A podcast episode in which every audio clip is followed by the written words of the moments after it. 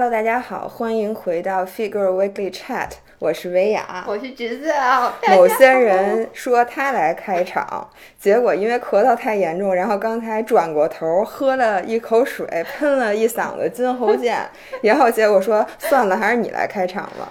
大家听这一期节目可能会觉得音质有点不太好，因为我们俩都戴着口罩。我想给大家现在形容一下，我跟你说，薇娅现在什么样？她首先戴了一个口罩，其次她还戴了一个护目镜。我们俩就是真的是比邻着坐着，坐在对方的旁边，但是她真的是全副武装，就感觉我是一个病人，她要给我看病。你就是病人，你以为呢？然后看看你现在的样子。今天是我们两个，嗯。近一个月来，就是真的从春节开之前的几天第一次见面，然后我特别的激动，我就盼今天盼了好久了。我从一大早就开始给他发微信，然后问他几点能见面。然后呢，我刚刚见到他以后，我觉得我就像一只很久没有见你的狗，你就像一只被那个主人送去寄养的狗，然后后 再一次见到了主人，就窜到了我的身上，给我吓的，然后我就抱住他，然后。你能你们能想象，本来拥我以为是我们俩会有一个拥抱，结果我抱了的时候，他就往后跑，然后我就挂在了我就转过了身去，护住了我的眼睛，因为我刚才并没有戴墨镜出门，我给忘了。他闭着眼睛往外面跑，然后我就挂在他的身上，然后他一边跑一边喊：“快点离开我，我没有戴护目镜。”对，然后我就只能把眼睛闭上，以避免他把病毒 喷到我的身上。然后我现在喝的这杯水是放在纸杯里的，因为他，我我我跟他说了很多次，我说呢，就是咱们俩最好不要见面，来隔空录。但是后来他说他现在隔离满七天了，他肯定没有得病。然后于是，在我说这句话的过程中，某些人又把口罩摘下来喷了一下金红碱。因为我这个咳嗽啊是这样的，我心里很清楚，我这咳嗽跟肺炎没有关系，但是我很理解。在这个时期，你咳嗽真的会引太吓人了。刚才你知道吗？我们小区的门口现在原来有两个门，现在封上了一个，只有一个门可以进出。然后那个门昨天钉起了一个长长的消毒通道，都是拿那个塑料布包裹在里面的。然后刚才我就想，你走那个通道了吗？没有。OK，我来给你形容是这样的。就进他们小区要经过一个，就是类似于那种塑塑料布搭起来的一个帐篷，对，一个棚子。然后里面是四个互相对着的喷射那个消毒液的那个东西，喷你了吗？喷了呀！哦，它它喷了，就是它是一直是那种，就那里面有点雾，就是很细小的水珠那，你知道吗？所以就感觉跟进了那种生化实验室的感觉。那你现在应该非常的，我现在非常干净，因为我刚喷了一遍。除了你的这个 inside，咱们不知道有没有病毒，反正外边的病毒应该都消灭了。哎，我必须得说，就是这次疫情让我看清了人心，我对你太失望了，同学们，我必须要给你们讲一下，就是。我到家的第二天，第一天我就特别，第一天就是睡觉嘛。第二天我特别想见他，因为我想赶紧给大家录音频。因为这次疫情其实真的很神奇的一非常神奇。然后而且我又听了他和史阿姨，就是柯基犬人形柯基，在我不在时候录的那些音频。然后他们谈论了一些关于我的。然后我其实，在那边特别想把另外一个，特别想赶紧参与一下，对，想把另外一面的故事讲给大家听。就他就不见我，然后他就说。你开玩笑呢吧？当时我说我哪天去找你，他说咱俩十四天是不能见面的，还跟我说什么他们全家都叮嘱他不能跟我见面。是的，我跟你说，这个不是看清了人心，这是作为一位公民，现在起码应该负的责任，就是说尽量少的与人接触。所以呢，我现在已经法外开恩，咱俩今天录，我不知道我们家人听到这期音频之后会作何感想，但是我已经隔离超过七天了，姥姥。这个我这个爸爸妈妈，请你们放心，我现在真的全副 武装，我已经快把我自己闷死了，在我们家。他走了之后，一会儿我会继续先把我们家都消毒一遍。我特地留着地没有擦，就等你走之后再拖地。因为你知道吗？就正常人，因为你家里面其实是没有病毒的。但我刚才到了维也家，我一进来他们家就是餐桌上放一大水盆，里面放俩毛巾，然后都是那种浓浓的消毒液的味儿。就是他跟我说他在家每天真的会拿消毒液把屋里都擦一遍，而且我看你。美视频，那个不是演的，是吗？就你真的，我真猜呀，就是我还括那个被褥对对，我看到消了毒一下。还喷那个东西，但是那不是每天都喷，但是你知道吗？其实这也不是光为了病毒，嗯，因为病毒这个契机是你久违了，真的能在家做家务的时间，而且并没有阿姨，你说你怎么办？我们家真的已经快乱死了，所以我还我能想象所，以明天的视频本来我是想拍一个 vlog，但后来我想我们家这么乱，而且就是我男朋友一直在家嘛，你看我觉得他在镜头里面就显得我们家特别小，于是我觉得明天拍一个做饭的视频，就全是吃的。我觉得这次疫情特别考验这个夫妻双方的 Oh 感情。哎，你别说你，你想嗯想，我和老何已经俩人大眼瞪小眼，在家里待了快一个月。但我们俩出去玩也是大眼瞪小眼。但是至少你们有别的事物刺激啊。嗯我们俩是真没事儿干。前几天健身房还开着，我们俩嗯还可以每天去健身。然后自从那个初几来着，反正就没初六呗，反正就健身房嗯关了之后，一直到现在，我们俩真的是每天四目相对。但是我觉得还好，就是你们老何可以在一个屋里面，就是嗯你们俩不用一直在一起。但因为我们家就是大家知道，我那个房间都在厅里待。对，，因为那个有一屋子被我弄成了那个衣帽间，根本就进不去。然后哎，你可以在衣帽间里收拾服收拾衣服啊。实那天想来着，但是我想这事儿，我觉得特别累。哎，天天喊着自己在家 neat 不够，然后没有没没法健身，唯一的健身，我跟你说收拾东西特累。所以我那天现在一看完身的汗，你跟我说什么？你说每天没有 neat，我想说你这 neat 比平时可高多了，因为平我时我有的时候真的就是为了有点儿就是动换动动换然后把我跟你说就是，呃，累嗯首当其冲，就是我把我们所有的浴室，就我们俩嗯两个浴室的那个。呃，所有的水垢都刷了一遍，就是那大理石的墙面，然后那个瓷砖上不是有一层嗯白了吧唧的，嗯然后淋浴房都拿那个擦玻璃那刮子、玻璃水都给刮干净，擦镜子，然后所有的地方都消毒一遍。这个是最累的，就是拿刷子刷的这个动作我是第一我类。想一想，我腰有点疼。第二类是拖地。哎，嗯。我原来没有觉得，哎，因为我你那个很久没拖地了。拖把买的真是是没错。因为当时薇娅让我买，我就说我就没买，我现在特别后悔，因为我们家也是都是阿姨拖地，嗯。然后我觉得阿姨根本不会用，因为我之前给阿姨买的那种能喷水的拖把，她都不用，她嗯就是喜欢用传统的嗯，拖把去拖。嗯。现在我真的是我们家，我回来后没有勇气拖地吧？我们？家没有拖过地，我能懂。但是我每天有吸地，但是我就没有拖。是的，因为拖地真的是个大工程。嗯然后我原来特别傻，我就用我我是想先把一个拖把、嗯一个拖布用，因为其实拖地还有一个特麻烦，就是你洗那个拖板，拖把。对然后我原来只用一块儿，现在我发现不是，我用四块儿拖把，然后就是换换换，然后之后把所有的拖把和所有的抹布在洗衣机里一洗，然后再晾干。我现在自己这个研发就是拖地是第二类的第三类的就是你收拾东西，就收拾屋子。嗯，我原来就已经很久很久没有收拾屋子，你知道有好多你无法归类，就是它既不是衣服，嗯也不是书，反正就是乱七八糟的东西。就你你其实有一个 secret closet，就把所有的不不符合任何一个 category。再也找不着这些东西了。，但是你知道很多人都是这样，就是 Friends 里面就是有一个那个梗嘛，就是那个 Monica 是一个特别有强迫症的人，嗯就她必须要把所有东西都归类，比如这个是衣服，这个是餐具，这个什么，然后所有归不去类的东西，他就不能忍受这些东西，对但它就存在，所以他就弄了一个大的那个橱，就是叫什么柜橱吧，叫、啊，把那些把所有都能，所有的门都关不上。最后发现大大多数东西都属于这一类，就是不知道该往哪儿放。其实你发现你再也用不着了。但是我发现你现在就是要跟就跟你那个什么一样，就要经常重新归类。就很多时候咱们想的归类是逻辑上的归类，但是你会发现这并不符合你使用的习惯。嗯，然后大多数时候我们就犯懒，这东西就随便往哪儿一搁就这样吧对。有时候你知道，我甚至会把它给扔了。嗯，因为我就觉得这个东西没用，我也不知道什么时候能用。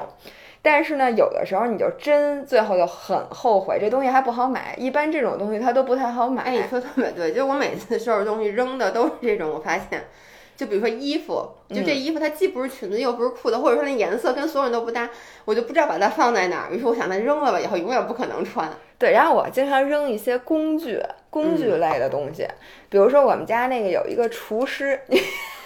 哎，你这一瓶金喉健，我就特别怕我我咳嗽引起大家的不适。没关系，没关系，你你放，你越想不咳嗽越想咳嗽。就那天直播的时候，我到 最后咳的就已经，就已已经开始，我就可能不是熟悉的粉丝就在就直接打说你这个太严重了，说你现在要去医院。我当时特怕他给我举报了，你知道吗？我都想把你举报，我就觉得你这咳嗽，就是现在现在的这个社会，如果大家不知道你每年冬天都这样的话。真的会把你举报的。嗯，你讲完了，我要给大家讲一下我这次整个出去玩的经历，因为大家都觉得我消失了，然后我直接讲就行。现在，OK，我给大家讲一下我这次奇葩的经历啊，是这样的。在我去之前，今年是维亚多年来第一次没有出没有出去玩。对，春节的时候，因为之前我们俩定春节出行计划，他跟我说的原话是，他说我都很多年没有在家，就是好好过一个春节，宅在家过春节，感觉到节日的气氛。说我想去庙会什么，我想什么，就感受那种特别浓烈的节日的气氛。然后呢，结果。在出行之前，很多人国内的那时候已经挺严重的了。国内的人很多人已经把，因为我是大年三十走的，嗯，好多人已经把国内的那个行程都取消了。对，但是国国际这个，我觉得第一就是我觉得我出国没事儿，第二就是我什么那个就是酒店什么都已经交好钱了。然后呢，于是我就走了。我走那一天大年三十在机场。因为这不是我第一次大年三十走，往往那个机场都是那种全是人。你还你还记得我给你发张照片吗？我到那儿真的惊呆了，就是整个机场 literally 没有任何一个柜台前面是有人排队的。然后我们整个办理那个 check in 手续就花了大概三分钟，我们这还背着板子。然后到了那边以后。其实我刚去那边，我没有觉得疫情很严重，然后你们也没有说，就是是不是？对啊，三十和初一严重吗？不严重，我是这样，你看初几初五开始我都没觉得。你看初五史文还来我们家录音频，但那个时候你不说已经买不着菜了吗？对，那几天买不着菜，但是我也没有觉得就是我我是我是觉得从初六开始我才真的觉得很严重，就是因为初六的时候，初五不是录完音频嘛，那天我们俩谁也没戴口罩。就是进进家就摘了，然后第二天早上他跟我说，他们小区发现一例确诊，他们小区封了，然后从那天开始我才开始特别紧张。就是我是经历了最开始还 OK OK，觉得这件事儿只在湖北，离我很遥远。然后我觉得对我的影响就是买不着菜，然后健身房都关门了。但是到初六就是史文那件事儿，让我觉得这个疫情可能真的到了我身边。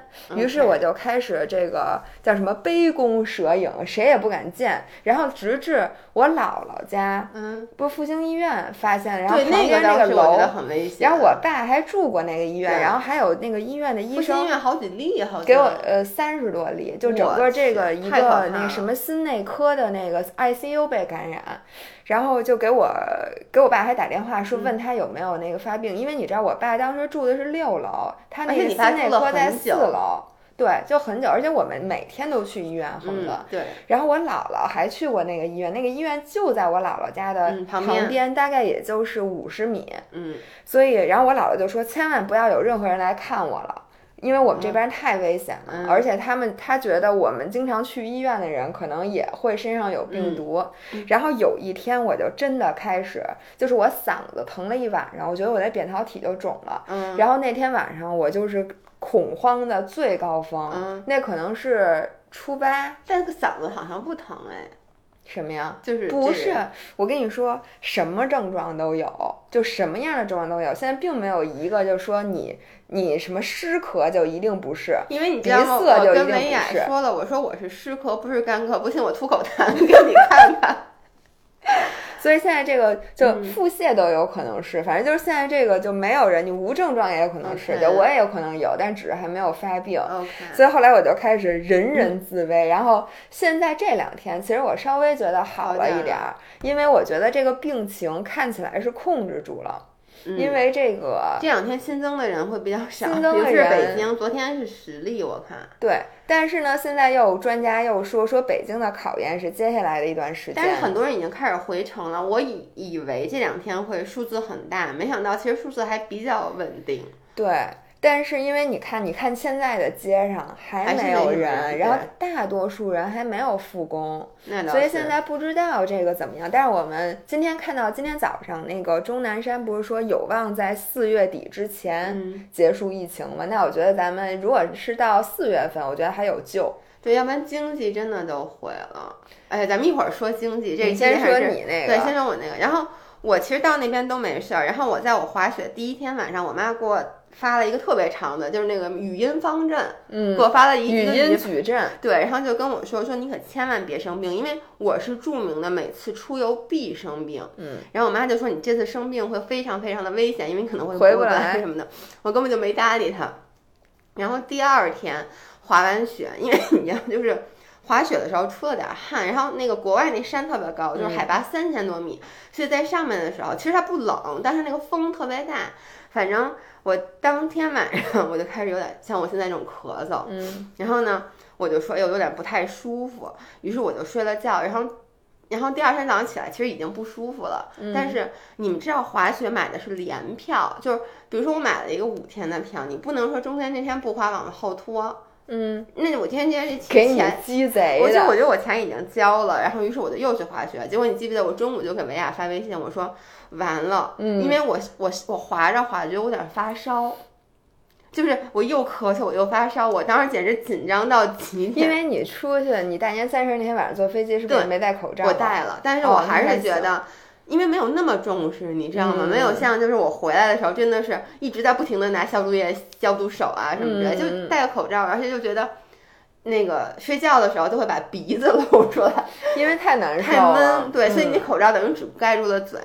然后我真的当时很紧张，我在缆车上一直在跟张涵絮叨，因为我当时已经出现了发低烧、咳嗽，然后呢乏力无力，我每天都觉得自己乏力，说实话。然后张涵就说说你这个发着招滑雪，你是得乏力，说你不乏力就怪了。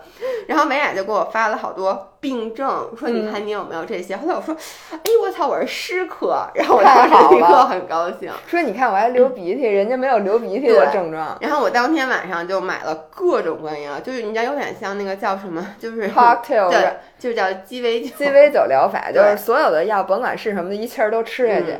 然后这个时候其实都还没有特别严重，我觉得每天在至少在国外，嗯，就因为一开始我去的时候，你打开电视，CNN 没有一直在嗯报道，结果就是每天这个报道的都量是对，都是。翻倍，结果到第四天的时候，我们坐在缆车里，我当时就这样 咳嗽了一下。哦，那一缆车的人都纷纷的把护脸给抬了起来。你当时应该大声嚷嚷一句：“护脸是没有用的，病毒可以透过缝隙直接所吸附在。以当时我特别不好意思，你知道吗？于是后来我就休息一天，我那天就没滑雪，没滑雪。张涵说：“那咱们出去溜达溜达。”因为其实我后来已经不发烧了，我就发烧了一个晚上，估计就是冻的。但是我就发现我不能进任何的店铺，因为你知道呢？就你一进那店铺，本来过来店铺就没什么人，然后你在里面稍微就是有一点要咳嗽的意思，那个我真的觉得人家把你轰出去的感觉，嗯，我能理解。然后你自己就觉得特别不舒服，而且我都不敢。你要特别紧张，我都不敢去药店买咳嗽药，我怕人家给逮。起来。你知道我去药店买咳嗽药，第一就是忍着，第二我就问，哎，你有没有咳嗽药啊？然后我还得给人讲故，就解释，就说，哎呀，这个刚才刚刚什么那个滑完雪，什么吸了一口凉气，我怕我咳嗽，就是不能真正的去购买任何我特别特别的懂，因为你特别怕那个人非常紧张。对，因为我 其实后来看到很多就是关于歧视海外歧视华人的，我其实觉得还好，我并没有受到特别大的歧视。但有一件事儿让我当时挺气愤的，就是首先我回程的航班被取消了，嗯，我觉得这件事儿简直太神奇了，因为。当时我和张涵刚到的时候，不是嗯疫情开始严重了嘛，然后就说要延长假期什么的，然后我们俩还说呢，说哎要不然咱们晚回去待几两天，因为觉得回来嗯也没事儿干嘛，说多玩玩。然后我妈甚至都给我发微信说，你多待几天，说那个就是别在最疫情最严重的时候回来，因为当时谁都没有想到会嗯闹到这种情况。结果呢，我们还说，哎，咱们就改签一下。结果一查，改签机票有点贵，嗯，就是要两两两千多。然后我觉得两千多，你再加上酒店什么的，那不更贵了吗？说那就回去吧。结果第二天早上起来，记得我给你发微信，就是我就收到微信，发现我们的航班被取消了。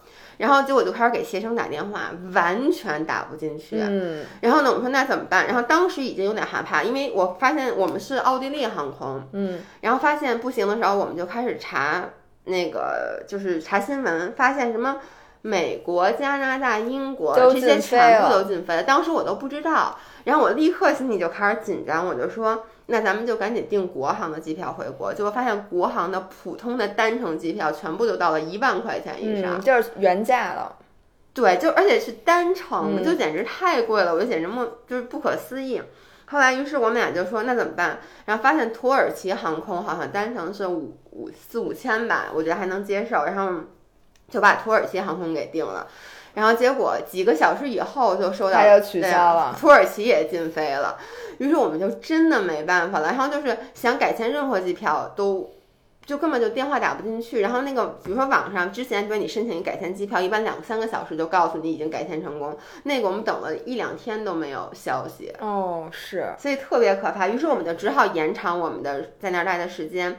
然后但是呢，我们当时住的那个房子就是后面已经租出去了，于是我就需要去租新的 Airbnb，然后在网上找到一家很合适的，我就把它定了下来。定了下来以后呢，那个房东就开始跟我说说你这个不能来住。我就说为什么呀？就是都已经定了，我钱都交了。他说，因为那个你当时下订单的时候，就是在 Airbnb 你填的是一人入住，因为他默认是一人入住，嗯我没改。说但是你们跟看到你给我发的信息，感觉你们是用了 our 这个词，你们应该是多于一人。后来我就说，但我订的这房间是能住六个人，因为它是一个小木屋。我说，但其实我们只有两个人，就不影响你。他就说不行，他就给我找各种各样的借口，就不让我去住，最后直接把我的订单给拒了，就给取消了。我特别理解因为我当时特别生气，因为你知道，嗯。在那个时候，就是、其实现在是欧洲的滑雪盛季，嗯。就是订房子特别难订，而且当时我们是第二天一早就要去住，然后嗯。他现在给我拒了以后，我就没有房子可以住了，然后最后我们还是住的类似于酒店那种。嗯，就我其实能理解，如果我是一个开这个 Airbnb 的，嗯。然后现在某一个国家就有疫情，然后他要来住我的屋子，因为你想，那你走了，你得怎么消毒啊？就像我现在这样，对，所以我特别能理解，但这是唯一一个我感受到的恶意。剩下的其实就包括我们在那边打车，司机都会跟我说说那个啊，非常抱歉你们国家遭受了，就他们真的厉害哦，那他们还是挺挺好的的。。然后我还想讲一个，就是我买口罩的故事，因为我在回来之前。很多人都给我发，你也给我说了，说那有机会多买点口罩。对对，于是我们俩就开始去买口罩。我当时想的是口罩还买不着吗？因为我们在一个那么小的小镇上，那个小镇嗯我 literally 就没见着中国人。但是我去买的时候，人家就说没有了。没有了以后，我们说啊那第二天去维也纳大城市，我们就每个药店都去。我一点儿不夸张，我们跑了至少十五家药店，都没有，只买到了十个口罩，就是每一个药店各买是吗？是这样的，每一个药店你进去以后，你还没说话，他看到你是中国人，他就说没有口罩了，没有口罩了。然后呢，我们只到一家药店，他们还剩下一些口罩。然后呢，我特别高兴，而且不是那种 N95，、就是咱们这种普通的普外科通的口罩。罩。然后呢，我就说能不能都卖给我，他就说不行，他们说我们只能卖给你十个。然后他买我口罩的时候，真的是一二一个一个数一个一个数，就只买到十多少钱啊？呃，贵倒不贵，它没有，就国外我觉得还比较好，它没有恶意的抬价，好像嗯是两块多欧一个。啊，这种口罩、嗯那也挺贵的，它本来就贵。对，因为国外本来欧洲这口罩可真够贵它。没有，但它没有恶意抬价嘛，所以我觉得我已经能接受了。但是我我进到每一个药店，基本上都有其他的中国人在，嗯而且这种一家老小。因为大家后来你知道呢，那个我朋友去日本，嗯，最后几天就没看别的，光抢口罩了。对，你知道在维也纳我就待了一天，我什么事儿都没干，我就是去了所有的药店。是我一个好朋友，后来从日本回来给我寄了两盒口罩。我跟他说：“我说这个真的是我收到最珍贵的礼物，这真是救命的礼物。”然后我觉得所有人都疯了，你知道我在那边。买的时候，那个那个药剂师就我觉得他们对我还算和善，因为我其实能跟他们聊天儿。然后呢，他们我就跟他们说，我就说你知不知道还有其他哪个药店有卖的？嗯，他们就跟我说，你们知道你们中国人已经把全欧洲的口罩都给卖光了，说我们从业这么久没有经历过说公司，因为整个奥地利是一家药医药公司，嗯有一个特别大的一个药店。告诉他们是有配额的，嗯首先就是每天只能卖多少个，并且每一个中国家庭只能买多少个，说我们都没见过。然后那个我们那好朋友王琛不也在？你看见他发那朋友没圈吗？有，他也在那个，他也在欧洲，然后去滑雪。他说他把整个瑞士、奥地利全跑遍了，然后都没有买到口罩。后来我就跟他说，我买到十个。他当时已经在瑞士了，他问我是在奥地利的哪个药店买的，他要回去买口罩。我说你回去也只能买十个。我跟你说，幸亏是因为北京人家里都有点口罩，对，因为是为了雾霾。对雾霾。这个我现在都能想象，其他省市很多人嗯。真的是买不着口罩。你知道那天我看人发一朋友圈在你知道我这两天去朝阳公园跑步，地上老有掉的口罩，因为就很多人他会跑步的时候把那口罩揣兜里，嗯然后他一掏手机，那口罩就掉地上了，嗯或者说反正遛弯儿的人。嗯，经常有口罩，我跟你说，有一个人就站在一个口罩前面拍了一张照片，他的脚和旁边地上的口罩，说我找到了心动的感觉，我要不要把它捡回家，然后消在搁搁那个。蒸屉上蒸一蒸。因为说实话，我不知道这个疫情会到什么时候。如果真到四月份的话，我们家口罩肯定是我也是肯定不够，因为我我现在都是 reuse，因为你知道我公公婆婆家，他们家有一个紫外线消毒柜，哦，然后我们那 N 九五的口罩嗯现在都没有人扔，就是用完了几天之后拿到他们家搁消毒柜里头。然后我公公还自己自制了一台紫外线灯，哎就是就是弄一灯。哎，你让你爸回去做一个哎紫外线灯啊因为我发现以前真是太不惜福了。我记得以前雾霾的时候，那口罩就是。比如说对戴用一次随手就找不着而且经了常随手放在哪儿，你就比如或者你比如说你带了，其实只是一下，然后你放在车里，下次你觉得放车里好脏，你就扔了。是呀，哎，现在但但口罩是真的幸亏咱们家里还有一点存货，对要不然你说咋整啊？这个而且主要是你不戴口罩，你根本就不能出门，因为不是你自己的问题。别人也对，别人看到一个，我这两天在大街上看到没有戴口罩的人，我都特别吃惊。是的，就比如说像我这样的，我现在跑每次跑步都会遭受歧视。嗯呃，我为什么一定要到朝阳公园去跑呢？就是因为你在外面跑，所有的人，我那天在那个马路，你不是那天也去了吗？嗯在便道上跑，然后我一想，我就甭戴口罩了，也没有人，我就把口罩摘，因为戴口罩跑步、嗯真的是太太难难受受了了。然后呢，把口罩摘了，然后对面儿就突然冒出来两个人，可能刚从超市出来，他们俩离老远看见我，整个人都 freeze 了，你知道吗？嗯，然后估计心里就在各种骂，说说你看这个人。好不负责任。对，然后呢，在我走过他们俩的时候，我嗯其实已经尽量的靠其中的一边了。嗯他们俩一下子跟窜天猴一样窜上了草坪，就是歘一下就，而且那还有灌木那条路，就是从灌木上跨了过去，直接站在了草坪上。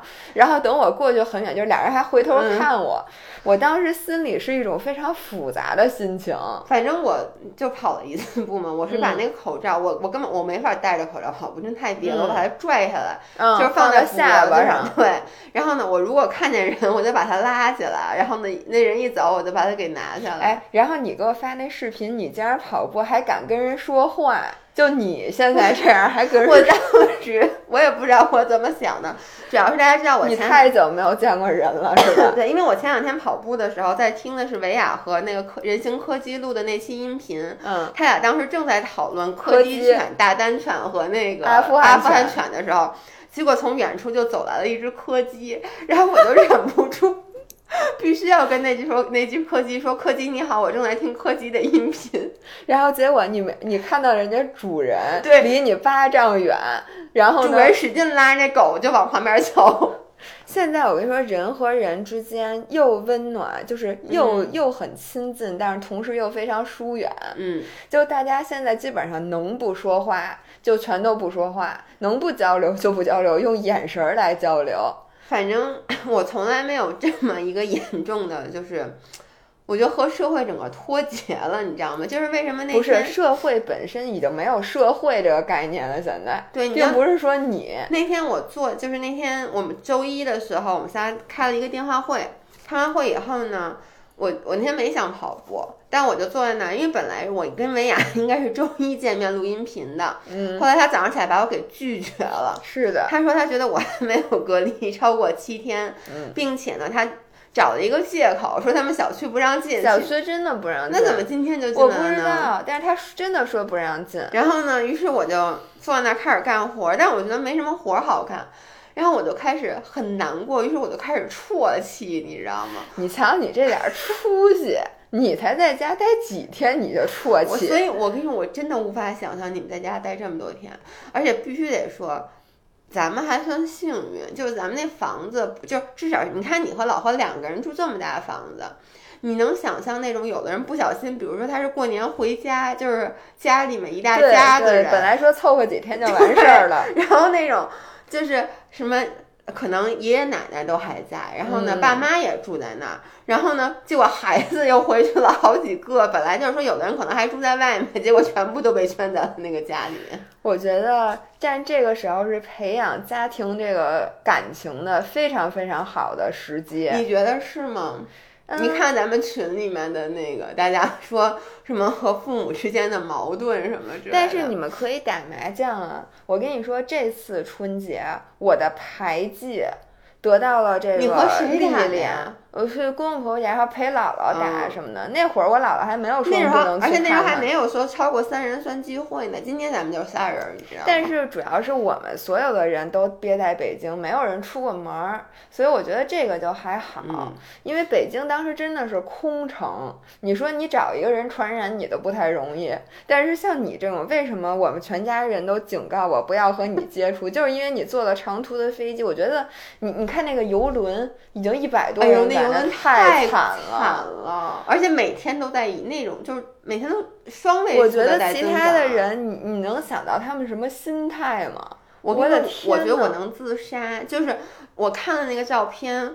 就是有我看有照片，就是有那种四，就是一个很小的房间，就跟厕所一样，但是它里面是上下铺，是住四个人的。你看那个吗？而并且没有 Oh 窗 no，户我没看。就没有窗户。我简直不能接你能想受没有窗户的房间。就你能想，就跟那个火车的车厢，嗯，就是我知道游轮的那种就是你。看那个什么囧妈就那种，但是你想没有窗户，而且主要是你深刻的每天都看到那个病情一直在，就是今天有多少个人发病，明天有多少人发病，然后你就被圈在里面，你觉得就是在等着病毒在传染自己。我觉得这个就算你没病，也能憋出病来。我就光是看到那个照片儿就已经让我有密，就我就喘不过气来，你知道吗？是的，我觉得那正是牢房。你想还有什么房子牢房比这个，说实话，人住的少。就牢房好像是一个人一个屋吧，还是俩人一个屋？反正我觉得没有这么紧。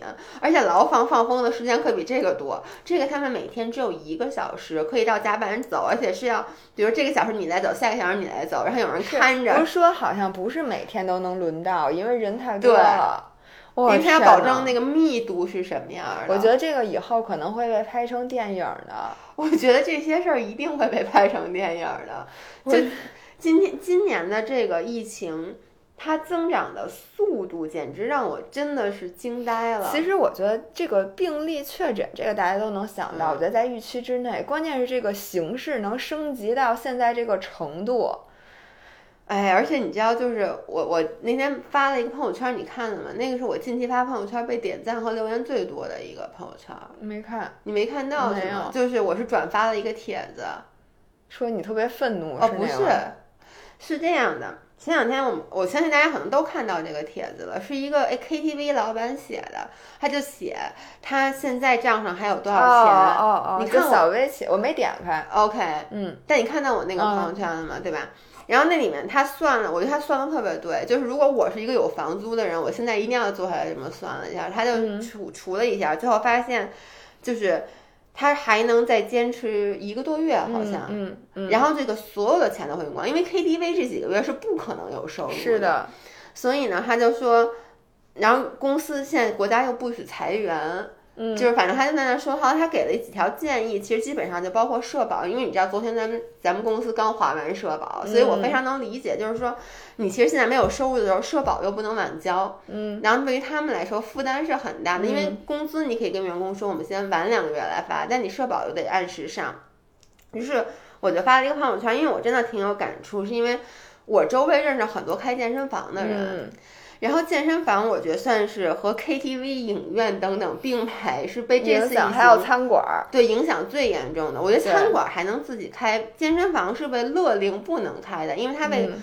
和那个影院和 KTV 一样，化为了人群密集。而且又不必要的，对就对对 unnecessary，对它不是对，就是能不开的就别开了，娱乐场所。对，所以不让开，因为其实我们也有一个健身房，大家可能不知道。欢迎这次疫情过去以后，大家已经听过人形科技那期视频、哦音频的人对全知道。对，然后呢，我我特别感动的一点是我们一开始呢，在刚开始有疫情的时候，谁都没也没有想什么，后来发现，哎，疫情升级到说基本上春节之后不能开不能开课，于是我特别感动，因为我们的人形科技和我们的另外一个合伙人珊珊，他们俩就开始做线上课程，对做线上课程，而且不是那种说直播那不是我们那种直播课，对，是那种其实就是微信，然后呢可以它是九宫格，每一个人都能看见对方。对，就多人同时的所以这样视频柯通话基还是可以一边看他们做一边骂他们。对，因为我发现其实直播训练对于我最大的问题，我不知道你是什么，我是感觉。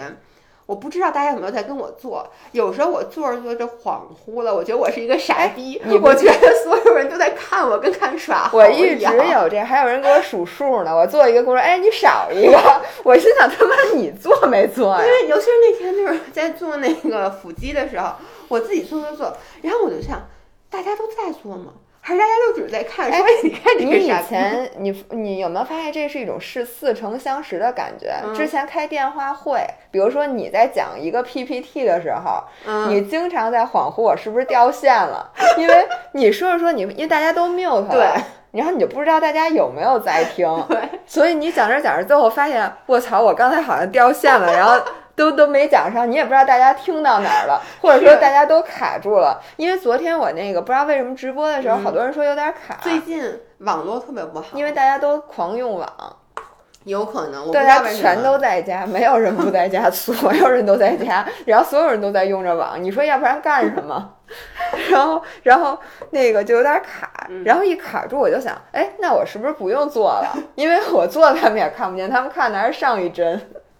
OK，我继续说，然后结果那个我们就，然后他们开始开了这个直播课程，其实都不是直播课程，一开始就是说有几个积极的会员说在家里快憋疯了，嗯。于是我们这两个合伙人就特别热心，说哎，要不然咱们还是按按照这个课时，咱每天来一起一起锻炼只。不过不划卡了，对，不只不过不划卡，了。因为就是觉得大家一起练嘛。结果练过一段时间，因为大家都以为至少这周可以开了，嗯或者最差最差下周总能开了吧。嗯，结果没想到就收到通知说不能开，而且我知道的是，本来我们想开，但后来听说我们那个望京另外一家团课的店准备开，结果被人给点了，然后被嗯严肃批评了。嗯，我们就说还是不开了。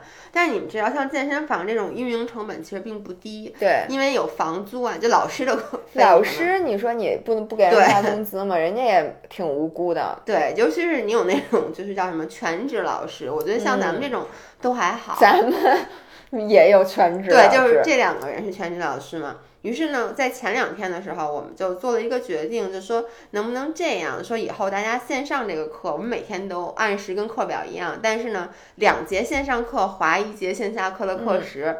当时我们这个人形科技提出来的时候，我还说哟，咱们之前都免费带大家练这么久了，你突然一下说要开始收钱，我其实特别怕大家有一种负面的情绪，您就觉得这事儿也不是那么认真嘛。嗯，没想到好多群里的人，我当时特感动，特别激动。说那个怎么能只花什么两节花一节，就按一节课花一节课来花，然后各种说要给我们捐款的。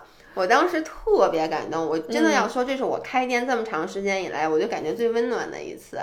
是，我觉得很少有健身房能像咱们健身房这样收到大家如此的爱戴，对因，为咱们真的就是大家之间的关系，不是说健身房和办健身卡的人的关系，是一群好朋友的那种，对，一群疯子和逗逼。呃，对不起，我们刚才录到一半又把卡给录满了。我们继续说啊，然后我就想，是不是说到就是说这次就因为这次疫情让我还感到了就是来自大家的温暖，而且我还收到好多人给我发的私信，就说你们到底坚坚持下去，坚持不下去，需不需要我给你捐钱？然后我最感动的是，你知道今天兰兰就是我们的一个 原来是兼职营的同学，然后后来也变成了我们朋友，他跟我说一句话。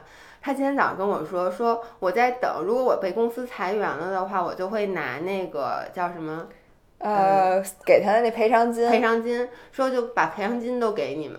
哎呦我天 我当时听了以后特别感动。那他们公司赶紧把他，我这，但他跟我说了，说应该短期之内裁不了，是因为习大大说了不许不许裁员。是的，我希望那个听我们所有的听众，大家至少在这个工作方面都可以保住自己的工作，然后也希望你们的公司一切都安好。嗯，但是我我真的觉得这件事儿对经济的打击特别大，因为就算你想，比如说下周即使恢复正常上班了，但是很多他没有业务。对。咱们也是，你看我们最近都没有广告，因为大家所有的项目都延后了。对。然后我拼死拼活的，嗯，弄到了那个无锡马拉松，就特别难弄的那个马拉松的票，就名额三月份，然后现在取消了，不是取消，就是现在要拖到后半年。然后昨天有人说说那个九月份北京的那个就是奥林匹克距离的那个铁人三项比赛，你要不要参加？然后我刚想报名，结果我们群里另外一个小伙伴说说现在先不要报名任何赛事，因为整个全年的时间表可能都会调整。因为如果说上半年所有的马拉松都取消的话，那所有人一股脑扎到后半年，那后半年现在已经安排好的也不一定是这个时间。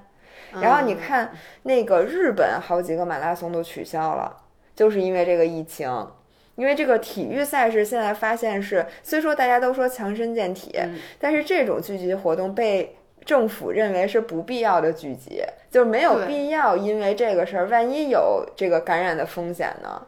嗯，我其实能理解，因为你知道，就是跑马拉松时候那么多人，要有一个人像我是一边跑一边喝，周围大家都输，不是大家都跑 巨快，然后又配速都是三分钟，破了世界纪录的。对，而且因为你知道，就是我就有的人，比如像我爸是开公司的，嗯，然后呢，我们公 我爸的公司就是，我今天问他，我说你什么时候？我说你员工回来了吗？他说没有。我说那你什么时候开始复工啊？他说不复工。就是他说，就是即使现在大家回来开始上班了，但是一点业务都没有，因为大家得出差呀。嗯，对。然后呢，我爸做的公司是医疗器械，但他那东西没什么用，是脑电图机，跟这次没有没有关系。你要是做那个什么血氧或者什么呼吸的，我估计现在就得忙死了。对，没没做对。不过我昨天听说有四分之一个中国生产口罩的公司没有复工，我特别惊讶。我在想。如果我是一个生产口罩的，那我肯定得加班加点，我赶紧做口罩。为什么这些企业还不复工呢？哎，我也不是他 是不是觉得比较危险？我不知道。哎，你来多说一会儿，让我来喷会儿金喉剑。天，某些人真的，他真是这个咳嗽是心理作用的。他平时自己待着时候吧，也不一定会咳嗽，只要一要说话，一说现在可千万不能咳嗽，马上就咳嗽。对，就你们看到，就是我周二发的这个视频。我就是我，其实你一共没说几句话，但是我就是一开机就开始咳嗽，关了机就没事儿。这是神跟神经也有点关系，我觉得。对，嗯，哦，那你说完了你的这个经历，然后我是不是该说说我的经历了？我都能想象出来你的经历，就是我这段时间的经历再乘以二，乘以二可打不住吧？反正我都，我真的是，我无法想象那些在家里面待了已经待了三周的人到底是怎么活过来的。说实话，我现在想起来，我都觉得很恍惚。嗯，就是因为如果你经历过这一切，你觉得还好。嗯，但是你说出来，像你这种没经历的人，就会觉得不可思议。对，但是我有几个非常深的感受。第一个。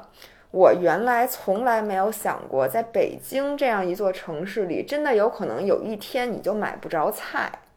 嗯就是现在当然已经全都恢复了，嗯但是我又养成了一个习惯，就每天早上抢抢菜。虽说我们家的冰箱已经塞满塞不下了，但是我还是觉得我今天如果没有买菜，就算我不需要，我心里总是没有安全感。嗯我这我原来从来没有过这种囤东西的嗯想法，然后我现在这个习气，我能跟你说，就是 我妈那天跟我炫耀，因为我妈特别喜欢囤东西。嗯。我妈说：“你看，你看，没错，我婆婆也是这么跟我说的。因为那天在全民抢购双黄连和双黄莲蓉月饼，这是真的吗？嗯，我觉得开玩笑的，但是我相信双黄连可能是真的，莲蓉月饼双黄连连，我，但是我跟你说，就是永远不要认为你对中国人民有理解，就是中国的人绝大多数人是你不能理解的，你明白吗？所以我相信，可能咱们觉得。谁不知道双黄连和双黄连 蓉是两回事儿？但是我我相信，也许真的有人嗯，就觉得双黄连蓉是双黄连做的，感觉这人可能是我。反正就在那一天，嗯我婆婆非常自豪的从他们家的后院拿出一大包中药，嗯说这个是我当时那个呼吸道感染还是什么的时候，大夫给我开的中药。它这里面有什么？有双黄呃，不是有。金银花有金莲花，嗯然后这里面就是这这两个最主要的，然后有甘草，然后有石斛，有什么各种各样的东西，它是煮水用的。就那一袋，还有还有还有菊花儿，OK，反正就这几样特别清热解毒、清肺的那个东西。然后他把它拿出来的时候，就是满脸都写着这个骄傲，因为他要之前把这包拿出来，大家肯定得说他，说你看你那么多没用的这东西搁在家里，然后现在你一旦物资短缺，你发现他们家什么都有，哦，真的是我这感触太深了，因为我平时最爱跟我妈说的一句话就是你少买点儿。嗯，结果这次，因为我从来没有想到过有一天你买那种就不是盒饭，就类似于叫什么，就是那种比如说已经做好的红烧肉或者半。半成半成品，嗯，我从来没想这种东西你会缺。结果呢，后来那天我回来以后，我在京东上看，发现可能是因为所有的这些厂都关门了，所以就这些食品居然也都没有，就类似于罐头这种东西都没这有了。次啊，咱是赶巧了，一个是就赶上春节，然后呢，企业又不能复工，然后对加上再加上也没人配送，可能其实超市里东西没那么少，但是大家都不敢出门，全都网购。对那配送员全都在家里又出不来，对，所以就真的物资让我感受到，就那几天我真的有就有点慌像。小时候那种，就是那时候还没有那么多物资的时候的感觉。然后我回到家，我回到北京那天，我当然也没有赶回我父母家，但是呢，我爸去接的我们，然后呢把我拉到了我们家地库，然后我妈远远的拉着一个小车，里面全是菜里，面全是各种菜，我妈包的饺子，还有就是我妈囤的那些各种的什么速冻的红烧肉、速冻的这个、速冻的那个，当然都买不着了。然后我妈就说：“你看，你平时不让我买，所以是的，你我能给你讲一故事吗？如果听我们音频的人都知道，那个你们大 G 的妈妈特别喜欢吃鼓楼的馒头。我你看你那视频有人发给你吗？现在网上有一个特别火的视频，是鼓楼馒头店没人买，就是有一个人买，然后。就没有人排队，然后有人说买盘馒头，那个歘那小窗子拉开，里面有人咣扔出来一袋馒头，然后我妈真的昨天给我打电话说，你们俩要没事儿去给我买点馒头去，给我买三十个馒头。但我跟你说，现在鼓楼馒头店蒸那馒头不一定有平时好吃，因为你知道吗？我们俩去外边吃饭嗯下馆子斗胆，因为在家里我们俩已经吃了三周饭了，你明白吗？就自己是吃的饭不自能天天己做的，有好多东西吧，是你那个味儿是你绝对永远也做不出来的。然后那天我们俩就去吃了一个那个著名的粤菜馆，米其林一星，叫北京厨房。居然还开着，呃，只有高级的餐厅开着。我发现他们那那些餐厅可能是因为有一个人吃饭，少，对，因为平时人也不多。然后对，然后他有一个人吃饭，他可能那今天那个员工的工资就能赚回来。然后我们俩去那儿吃饭，嗯然后就会发现，我觉得所有的菜的水准嗯应该都没有之前高，因为它人数太少，它好多东西它不能做，一个是好多东西都没有。对，比如说原来人家那叉烧一做做好多，然后给你切，他现在可能跟你说只有半份儿，因为他早上起来他也觉得嗯可能今天没有人来，就没做。然后呢，其他那些东西的那个。就是他人一少，人家厨师可能也不是那真正的那厨师上班儿，我特别能理解，是因为我知道很多餐厅不开，其实因为你说房租都交了，你开不开一个员工，你就一个大厨，嗯然后两个服务员，你其实就盯，为什么还不开？是因为很多餐厅呢，那他他得准备食材，如果你没有人的话，那食材就坏了，他就得扔，所以这种成本其实是无形中很高的。那你说他准备准备不准备食材？如果是我，我可能比如准备了一块豆腐，按理说平时豆腐两天没人吃，我就该扔了，嗯但我现在可能五天我再扔，没错因为你又买不着。现在菜真的挺贵，这两天价格已经慢慢回稳了。我上周刚回来的时候，我都惊呆了，一颗白菜居然要二十块钱。是，的，是的，是的，是的。我都舍不得吃。所以呢，我那顿饭吧，我就吃的觉得自己有点亏着了，嗯因为觉得你自己没有吃到他们百分之百嗯水准的东西。然而那天我们俩还去吃了川菜结果发现了另外一件事儿，嗯就本来鱼信川菜的菜量就非常大，嗯那天的菜量简直可以用 惊人来形容。我觉得他们讲可等着一桌客人了，把这颗白菜都给他切了。就是我们俩吃那个。本来菜点的就不少，嗯因为我们俩憋坏了，嗯说好不容易出去吃一顿，点五个菜，嗯结果那桌子，哇塞，我们打包了一大半儿，然后那酸梅汤特嗯别逗，我们说要一扎酸梅汤嘛，你知道酸梅汤这种东西，平时你喝着很稀的，嗯，我觉得特别浓。哇塞，那简直跟中药似的，然后巨浓，跟粥一样那种稠，而且是很久很久才上来，我们觉得它是现熬的，嗯，因为只有堂食的客人才会点这种饮料。对，一般外卖你都不会说我点一扎酸梅汤，所以我相信他们那酸梅汤是为我们现熬的。然后原来那酸梅汤可能一包料嗯。熬十扎，现在只一包料熬一扎，你给我们俩齁死了。你知道维亚现在说，我都想说，前两天我们在讨论后两周选题的时候，维亚就说：“哎呦，说等到三月初的时候，可能大家就 基本回去上班了。我决定出一期视频，就是告诉大家怎么带饭什么的。嗯我说：“我跟你说，当这个疫情稍微过去的时候，没有人会再自己带饭。是的，他们吃了这么长时间自己做的饭，我跟你说，自己做的饭再好吃，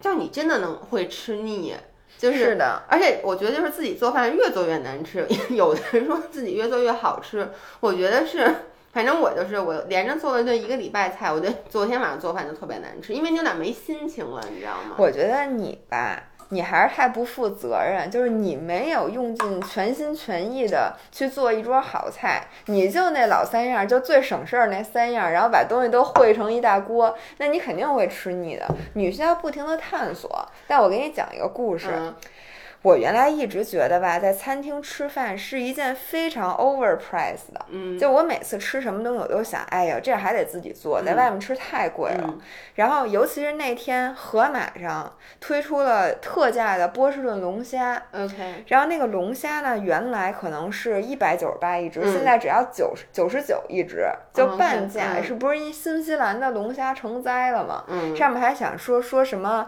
是请大家伸出援手，嗯因为那个龙虾现在积压。哎，你你看，我不我插一句，你看那个新闻了吗？就是说，因为这个中国的这些订单都没有了，他们把龙虾给放生了，对，是的，是的，龙虾感谢，因为我相信大家虽然说都在家，但是自己在家做龙虾的人还是很少少的对。然后我就说来一只，我说那咱们平时在外面吃，我们俩就是我过生日那天、嗯不是去吃宝格丽吗？嗯宝格丽的那个一份龙虾意面是四百九十八还是几百九十八，反正就是很贵很贵，嗯而且那里面的肉绝对不是一只大龙虾的肉，我觉得也就半只。嗯我说做，结果我那天下午大家在今天，因为现在是礼拜四发吧，这是音频，对对吧？。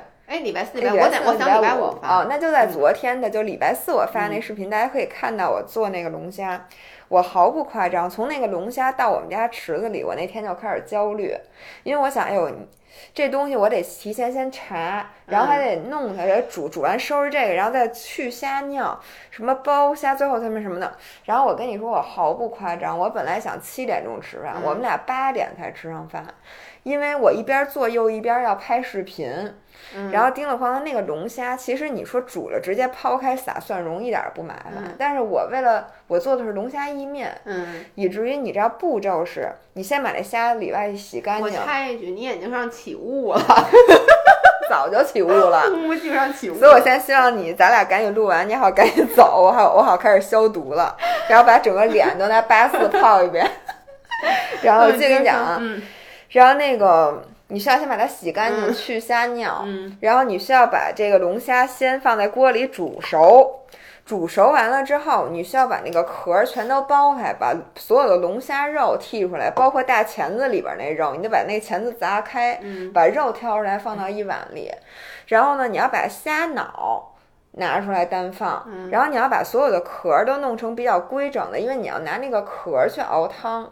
嗯然后这个时候呢，你需要在锅里炒这个番茄、炒洋葱、炒那个胡萝卜嗯这些，然后你要把那个虾壳、虾脑放进去炒香，放蒜，嗯然后再需要倒上那个什么水开始熬，然后需要熬很久。才能把那个浓汤熬出来。嗯熬完之后，你再把那些壳儿都去掉，就是剩那个纯的汤底儿。嗯剩纯的汤底儿之后，你再另起一锅，然后再弄面。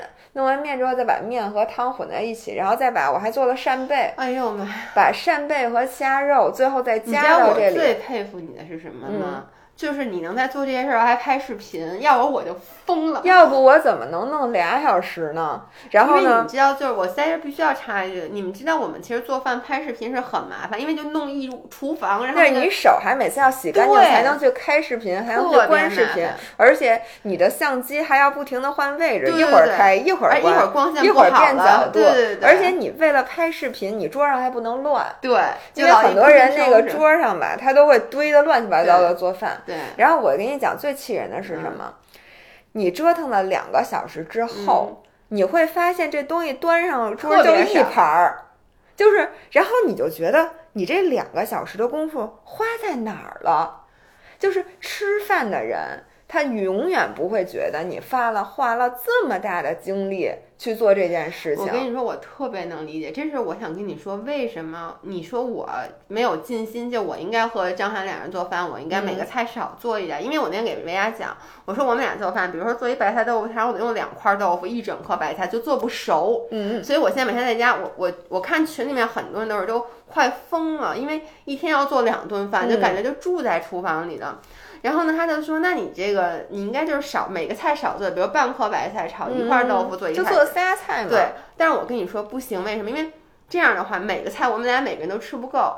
就是我为什么每次做好多，要不然就是谁都不好意思吃，就是你们俩没有这个情况吧？就张涵不好意思吃，所以就是等于说好吃的都让我吃了。你能理解这为什么我做饭量一定要够，至少保证，比如说你想吃豆腐对吧？我也想吃豆腐，咱俩不用谦让这块豆腐。我觉得这是一个基本的美德。你这个是我想象不到因为你。们知道，就是我和张涵都特别的能吃，就我们俩的饭量是一般，比如说两口子的一倍。就我们俩大概是四个人的饭量，所以如果一天让我做两顿饭的话，我真的就住在厨房里了。你有没有一个感觉，就是在我那天做完龙虾意面，嗯坐在那儿开始吃的时候，我整个人都快累虚脱了。然后我跟老何意味深长的说了一句话，嗯，我说：“老公。”我觉得咱们在外面吃龙虾意面真不贵，真的是多少钱就都不贵。我听你刚才说完，我想如果我以后要做龙虾意面，我就买现成的龙虾肉罐头和买现成的龙虾膏，我肯定不会自己这你别么熬的。你，我建议你连买都不要买，因为那味儿肯定不如那个现熬的汤做的好。对你干脆就去外面吃，咱四百块钱，咱五百块钱，咱们认了。是因为你又不是天天吃，然后你还有没有发现，就经过这次疫情，你真的，我突然特别理解和感谢我妈，因为每嗯次我回去以后，我妈做那一大桌菜，我就那天真的就是我的感觉，我在厨房忙活半天，端到桌子上来就俩菜。嗯嗯，然后你就想，你回到家，父母那六七个菜、七八个菜，的？而且都是那种肉菜，什么炖肘子、红烧肉那种的，哇塞！然后我现在就明白为什么我经常我妈说那个，哎，你早点回家，然后我嗯我就干这种事儿，拖拖拖，很晚回去。回去以后，我妈在厨房就特别不高兴，就耷拉一个脸。然后我说妈妈做什么呢？就是那种你不会自己看啊，就那种很生气的那种反问句。我现在特别能理解，因为她真的是从一大早就去买菜。六点钟先去买菜，去菜市场买最新鲜菜，然后就钻进厨房里，就不嗯出来了。真是，我跟你说，做饭真的是太累了。我前两天因为老何的饮食 standard 很高，而且我特别怕他不爱吃，于是呢，我每天都是中午一顿饭，晚上一顿饭，真的是按照这个在家吃饭的这个最高标准，每天就做一次。对，最高标准来做的。然后你真的会发现，在你晚上吃完饭之后，你整个头都是懵的。真的是缺氧，而且你还需要再回到厨房去，你就住在厨房。因为然后你还幸亏我们家洗碗机啊什么，这还是方便你不用洗碗。要不然如果你在洗碗，这真的，我跟你说，我觉得我有一个好习惯，至少我一般是一边做饭一边收拾。嗯，要不然你收拾又得花一个小时，我简直想一下。但是现在因为我突然开始担心我们家有蟑螂，因为呢那天就是我回我公公婆婆家。然后他他们家进来了一只臭大姐，因为你知道，就是那种别墅，它那外面树特别多，特别容易在冬天的时候，因为屋里暖和，外面冷，就会有虫子进来。因为那只臭大姐的关系，他们警告我说，如果你每次不把厨房弄干净，会有残渣的话，就很容易累积累积。我能跟你讲，我们家是不是就有蟑螂？哦，那我再也不会接受你们家带过来的任何锅碗瓢。他们说，就是最可怕的是别人家把他们家的碗什么的。因为我们家的蟑螂不是我们家，因为我平时真的吃完饭会把它都收拾很干净。但是你知道，就楼里面，嗯，有有，而且我们家现在就没有。我发现什么时候有蟑螂，你就发现有吃的，装修的时候。就不是你们家装修啊，就比如说我们家楼下，就前一段时间有段时间我都快疯了，就我隔三差五就在我们家看见蟑螂，而都是在厕所，不是在厨房，你知道吗？就因为可能楼上装修，然后楼上有蟑螂。然后你知道这个东西你自己，我买了好多好多的蟑螂药，但是他们说这东西必须要全楼的人对，然后他们就说说如比如说你们家有蟑螂，你如果给我带那个什么饭盒什么的，就非常有可能就把蟑螂的卵弄到我们家。不，所以你自己要注意，以后所有的碗筷都要到洗碗机里去消毒。我是我我们家就我觉得就是。好就好在，第一咱们是有洗碗机的，第二就是我觉得咱们平时做饭其实不是像父母家以前那那么油烟大那种，就特别招。对，然后我我这两天就魔怔了，因为被虫子吓着了，我就每天在做完饭之后要把所有的灶台台面都擦得一尘不染，然后地上先吸，吸完之后再拿蒸汽拖把消毒，然后每次折腾完这一套之后，哎呦，腻它好高哦，然后我就开始想。哎呦，我们第二天做点，第二天吃点什么呢？因为你会发现，你很多炒菜，你如果缺一样蔬菜，你就做不成这个东西。于是我每天都要买菜，然后还得熬到十二点，因为十二点才可能预约到配送员。这就是为什么你你你说我为什么不分开做？就是我发现我分开做，总是哎这个菜少一个，这个那个菜少一个，你就得需要买。他妈干脆就全炒一块儿就完了。我觉得这个倒是真的是挺方便的，要不然我。真的受不了，是的。然后今天我送给你的礼物，就是我特别感动。就是那天我给你炖好了牛肉，然后就一直放在冰箱里。我就想这牛肉我得吃到什么时候去？因为我就怕你说我少，所以我他妈炖了巨大一块牛肉。然后太好了，然后正好我们家有番茄，有胡萝卜，有洋葱，我就给你做了一大锅红焖牛肉。我跟你说，我特别的感动。但是我觉得挺多，但是倒出来其实并不是特别多。因为我因为我和张涵在一起，首先我确实比较懒，就我没有功夫每天做那么多的次的饭，而且你不是没有功夫，你有的是功夫，你就是懒。对。